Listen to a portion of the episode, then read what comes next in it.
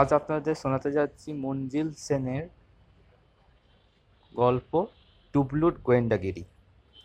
লোকটি হাবভাব কেমন যেন খটকা লাগে টুবলুর আগে কখনো দেখিনি ও লোকটাকে। গায়ের রং শ্যামলা, এক মুখ দাড়ি, চোখে কালো চশমা। একটা চিট্টি বিচিট্টির জামা চাপিয়েছে গায়ে। পরনে ছাপা প্যান্ট আর পায়ে হাওয়াই চপ্পল। ডান হাতে শিখদের মতন একটা বালাও আছে। দু তিন দিন ধরে ঘুরঘুর করছে পাড়ায়। টুবলুর সন্দেহ করার আরও একটি কারণ আছে। হেমেন রায়ের গোয়েন্দা গল্প ভীষণ ভক্ত ও মনে মনে ইচ্ছে বড় হয়ে ও একজন শখের গোয়েন্দা হবে। তাই ওর বয়সী ছেলেদের চাইতে ওর চিন্তা ভাবনা আলাদা। টুবলুর বয়স অবশ্য বেশি নয় চৌ চোদ্দ ক্লাস নাইনে পড়ে। কিন্তু ওর জ্ঞানের বহরের জন্য বন্ধুরা ওকে রীতিমতো সমীহ করে চলে। সদ্য টাইফয়েড থেকে উঠেছে টুবলু তাই এখন কিছু দিনের জন্য স্কুল যাওয়া বন্ধ। দোতলায় বারান্দায় বসলে পাড়ায় এ মাথা থেকে ও মাথা দেখা যায়। তাই দেখে আর গল্পের বই পড়ে সময়টা ওর বন্ধ কাটছে না। সেই সূত্রে লোকটির উপর নজর পড়েছে ওর। একটা ব্যাপার কিন্তু সত্যি সন্দেহজনক। লোকটা বেলা এগারোটায় আগে আসে না। বাড়ির বাবুরা অফিস আর ছেলেমেয়েরা স্কুল, কলেজ চলে যাওয়ার পর পাড়াটা যখন খা খা করে, তখন আসে লোকটা। বা দু তিন রাস্তায় এমোর থেকে ওমোর টহল দেয়। দুপাশের বাড়িগুলোর খুঁটিয়ে খুঁটিয়ে দেখে, তারপর চলে যায়। কি মতলব লোকটার? মায়ের কাছে কথাটা বলি বলি করেও শেষ পর্যন্ত বলতে পারে না টুবলু। মা হয়তো বিশ্বাসই করবে না, বলবে, ডিটেকটিভ বই পড়ে পড়ে ওর মাথায় পোকা ঢুকেছে। তাছাড়া মা একটু ভীতু প্রকৃতি। কি দরকার মাকে মিছিমিছি বিবৃতি করা? কিন্তু মনটা খুটখুট কর- ওর। ঠিক চতুর্থ দিন ঘটল ঘটনা। টবলু বারান্দায় ইজি চেয়ারে আটশো অবস্থায় একটা বই খুলে বসেছিল। কিন্তু ওর চোখ দুটো ছিল রাস্তার উপর।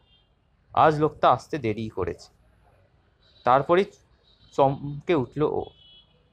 লোকটা আসছে তবে একা নয়। ওর সঙ্গে আরও দুজন। তাদের চেহারাও সুবিধের কেমন যেন একটা বেপায়ার ভাব। টুবলুর বুকে ভেতরটা ছ্যাট করে উঠল। ওরা গট গট করে এগিয়ে আসছে একজনের হাতে একটি থলি। লোক তিনজন ওদের বাড়ির দিকেই এগিয়ে আসছে। বুকের ভেতরটা শুকিয়ে গেল টুবলুর। একটা বিপরে আশঙ্কা খাড়া হয়ে উঠল গায়ের লোক না, ওদের বাড়ি নয়। ওদের ঠিক উল্টোর দিকের বাড়ির সামনেই এসে থামলো ওরা। সন্দেহজনকভাবে তাকাতে লাগল এপাশ ওপাশ। তারপরেই ওদের বারান্দার দিকে। ভাগ্যিস টুবলু বুদ্ধি করে বই দিয়ে মুখটা আড়াল করেছিল, যেন ওদের দেখতে পায়নি। বইয়ের পাতায় ডুবে আছে। আসলে বইয়ের ঠিক উপর দিয়েই সব কিছুই ও লক্ষ্য করছিল। টুবলুদের সামনে বাড়িটা তেতলা একতলায় থাকেন অনিমেষ বাবু তার ছোট ছেলে গদাই টুবলুর বন্ধু। দোতলায় থাকেন এক মাদ্রাসি পরিবার। নতুন এসেছেন এই পাড়ায়। শুধু স্বামী, স্ত্রী। দুজনেই বয়স কম, বোধহয় নতুন বিয়ে হয়েছে। অনেক মালপত্র এস- এসেছে। দামি দামি সব জিনিস। বয়স কম হলেও ভালো চাকরি করেন নাকি ওই মাদ্রাসি ভদ্রলোক গদাইয়ের মুখে শুনেছে টুকলু তেতলা বাড়িওয়ালা রামদাস বাবু। একতলা ফ্ল্যাটে পাশ দিয়ে একটু সরু ঢাকা গলির মতন। তারপরে সিঁড়ি তিনতলা পর্যন্ত চলে গিয়েছে। গলির মুখে একটি কলাপসিবল গেট। সেটা বন্ধ হয়ে- হয় রাত দশটায়। একতলায় ফ্ল্যাটের সঙ্গে ওই সিঁড়ির কোনো সম্পর্ক নেই। লোক তিনজন হঠাৎ ঢুকে পড়ল ওই কলাপসিবল গেট দিয়ে কেউ লক্ষ্য করল না। এক মিনিট, কলিং বেলের শব্দ, কান খারাপ করল টুবলুর। উত্তেজনায় ও উঠে দাঁড়িয়েছে। ওর মন বলছে, নিশ্চয়ই কিছু একটা অঘটন ঘটতে চলেছে। লোক তিনজনকে দেখেই ওর কেমন যেন সন্দেহ হয়েছিল। ওদের হাবভাব ভালো লাগেনি। পরপর কয়েকদিন কাগজে ডাকাতির খবর বেরিয়েছে। দুপুরে বাড়ির পুলিশেরাও যখন বাড়ির ছিল না, তখন হানা দিয়েছে ডাকাতটা একটা ঘটনায় বাড়ির গিন্নি বাঁধা দিতে গিয়ে ছোড়ার আঘাতে ভীষণ আহত হয়েছে। তাকে হাসপাতালে পাঠাতে হয়েছে। মেয়েলি গলে একটা চাপা আওয়াজ হলো না। দরাম করে দরজা বন্ধ করার শব্দ। না, আর কোনো সন্দেহ নেই টুবলুর মনে। এক ছুতেও ঘরে চলে গেল, এলো। মা কি একটা কাজ করছিল। ও অমনভাবে দেখা দেখে জিজ্ঞেস করল, কি হয়েছে? দৌড়াচ্ছিস কেন? মা হাঁপাতে হাঁপাতে টুবলু বলল, তিনটে লোক গুন্দার মতো গদাইয়ের বাড়ি, সিঁড়িতে উপরে উঠে গেল। আমার মনে হলো, একটা চিৎকার শুনতে পেলাম। জোরে দরজার বন্ধ হবার শব্দ।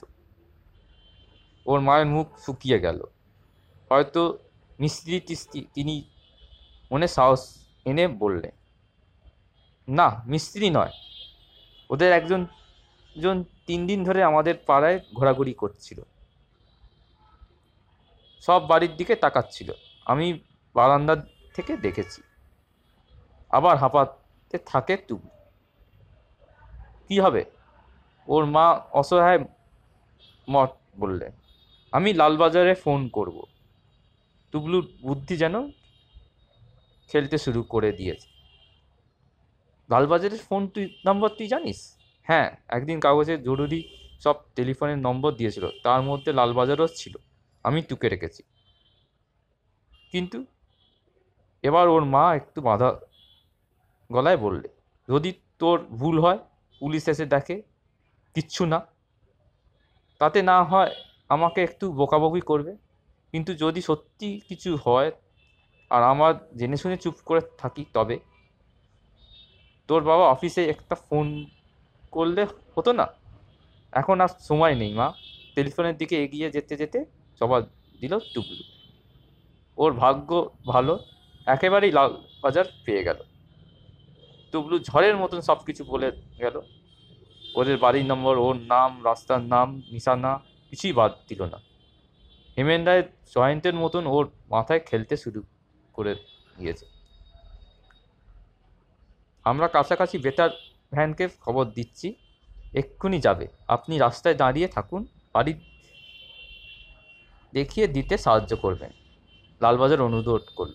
টুবলু নিজের বড় বলে মনে হলো পুলিশ লোক। ওকে আপনি করে বলেছে। তর তর করে সিঁড়ি বেয়ে নিচে নেমে ও রাস্তায় এসে দাঁড়াল। এদিকে সামনের বাড়িতে সত্যি তখন তাকাতি হচ্ছে।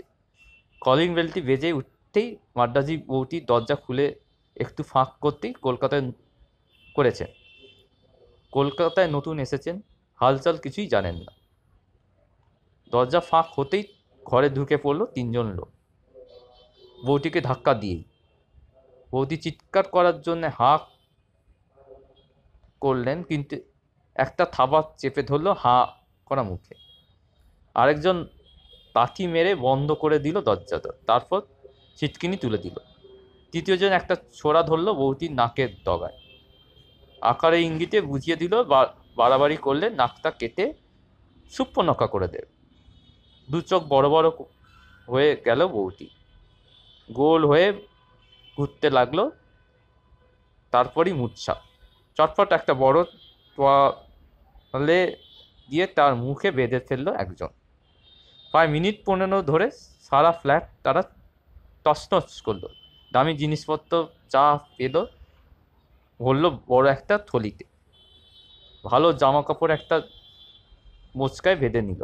বাড়িটির ততক্ষণে জ্ঞান হয়েছে বৌটির ততক্ষণে জ্ঞান হয়েছে। ফ্যাল ফ্যাল করে দেখছেন ওদের কাণ্ডখানা। জিনিসপত্র নিয়ে ডাকাতটা খুশি মনে দরজার দিকে এগিয়ে গেল। ভালো দাও মারা গেছে। একজন দরজাতে একটু ফাঁক করে মাথা গলিয়ে বাইরেতে দেখে নেবে। তারপর পথ পরিষ্কার বুঝলে ভালো মানুষের মতন নেমে যাবে। মোচকাটা একজন মাথায় নিয়েছে যেন বাড়ির এক থেকে ধোপা বেরোচ্ছে। দরজা ফাঁক হতেই একটা চকচকে কালো রিভলভার নল লোকটার বুকে চেপে বসল। চমকাবারও সময় পেল না সে। ওই অবস্থায় তাকে ঠেলে এক এক পাশে সরিয়ে আরেক কয়েকজন ঢুকে পড়ল ঘরের ভেতর। সবাই সশস্ত্র। চোখের নিমেষে কাবু হয়ে করে ফেলল বাকি দুজনকে। তারপর তিনজনকে চ্যাংদোলা করে নিয়ে গিয়ে বাইরে কালো রঙের বড় গাড়িতে তুলল। বাইরে ততক্ষণ ছোটোখাটো একটি ভিড় জমে গেছে। পরদিন খবর কাগজে তুবলুর ছবি বেরোলো। সেই সঙ্গে ফলাও করে ওর বুদ্ধি আর সাহসের কাহিনী। ছবি সমেত কাগজের ছাপা অংশটি বাঁধিয়ে নিজের ঘরের দেয়ালে যত্ন করে টাঙিয়ে রেখেছে টুবলু।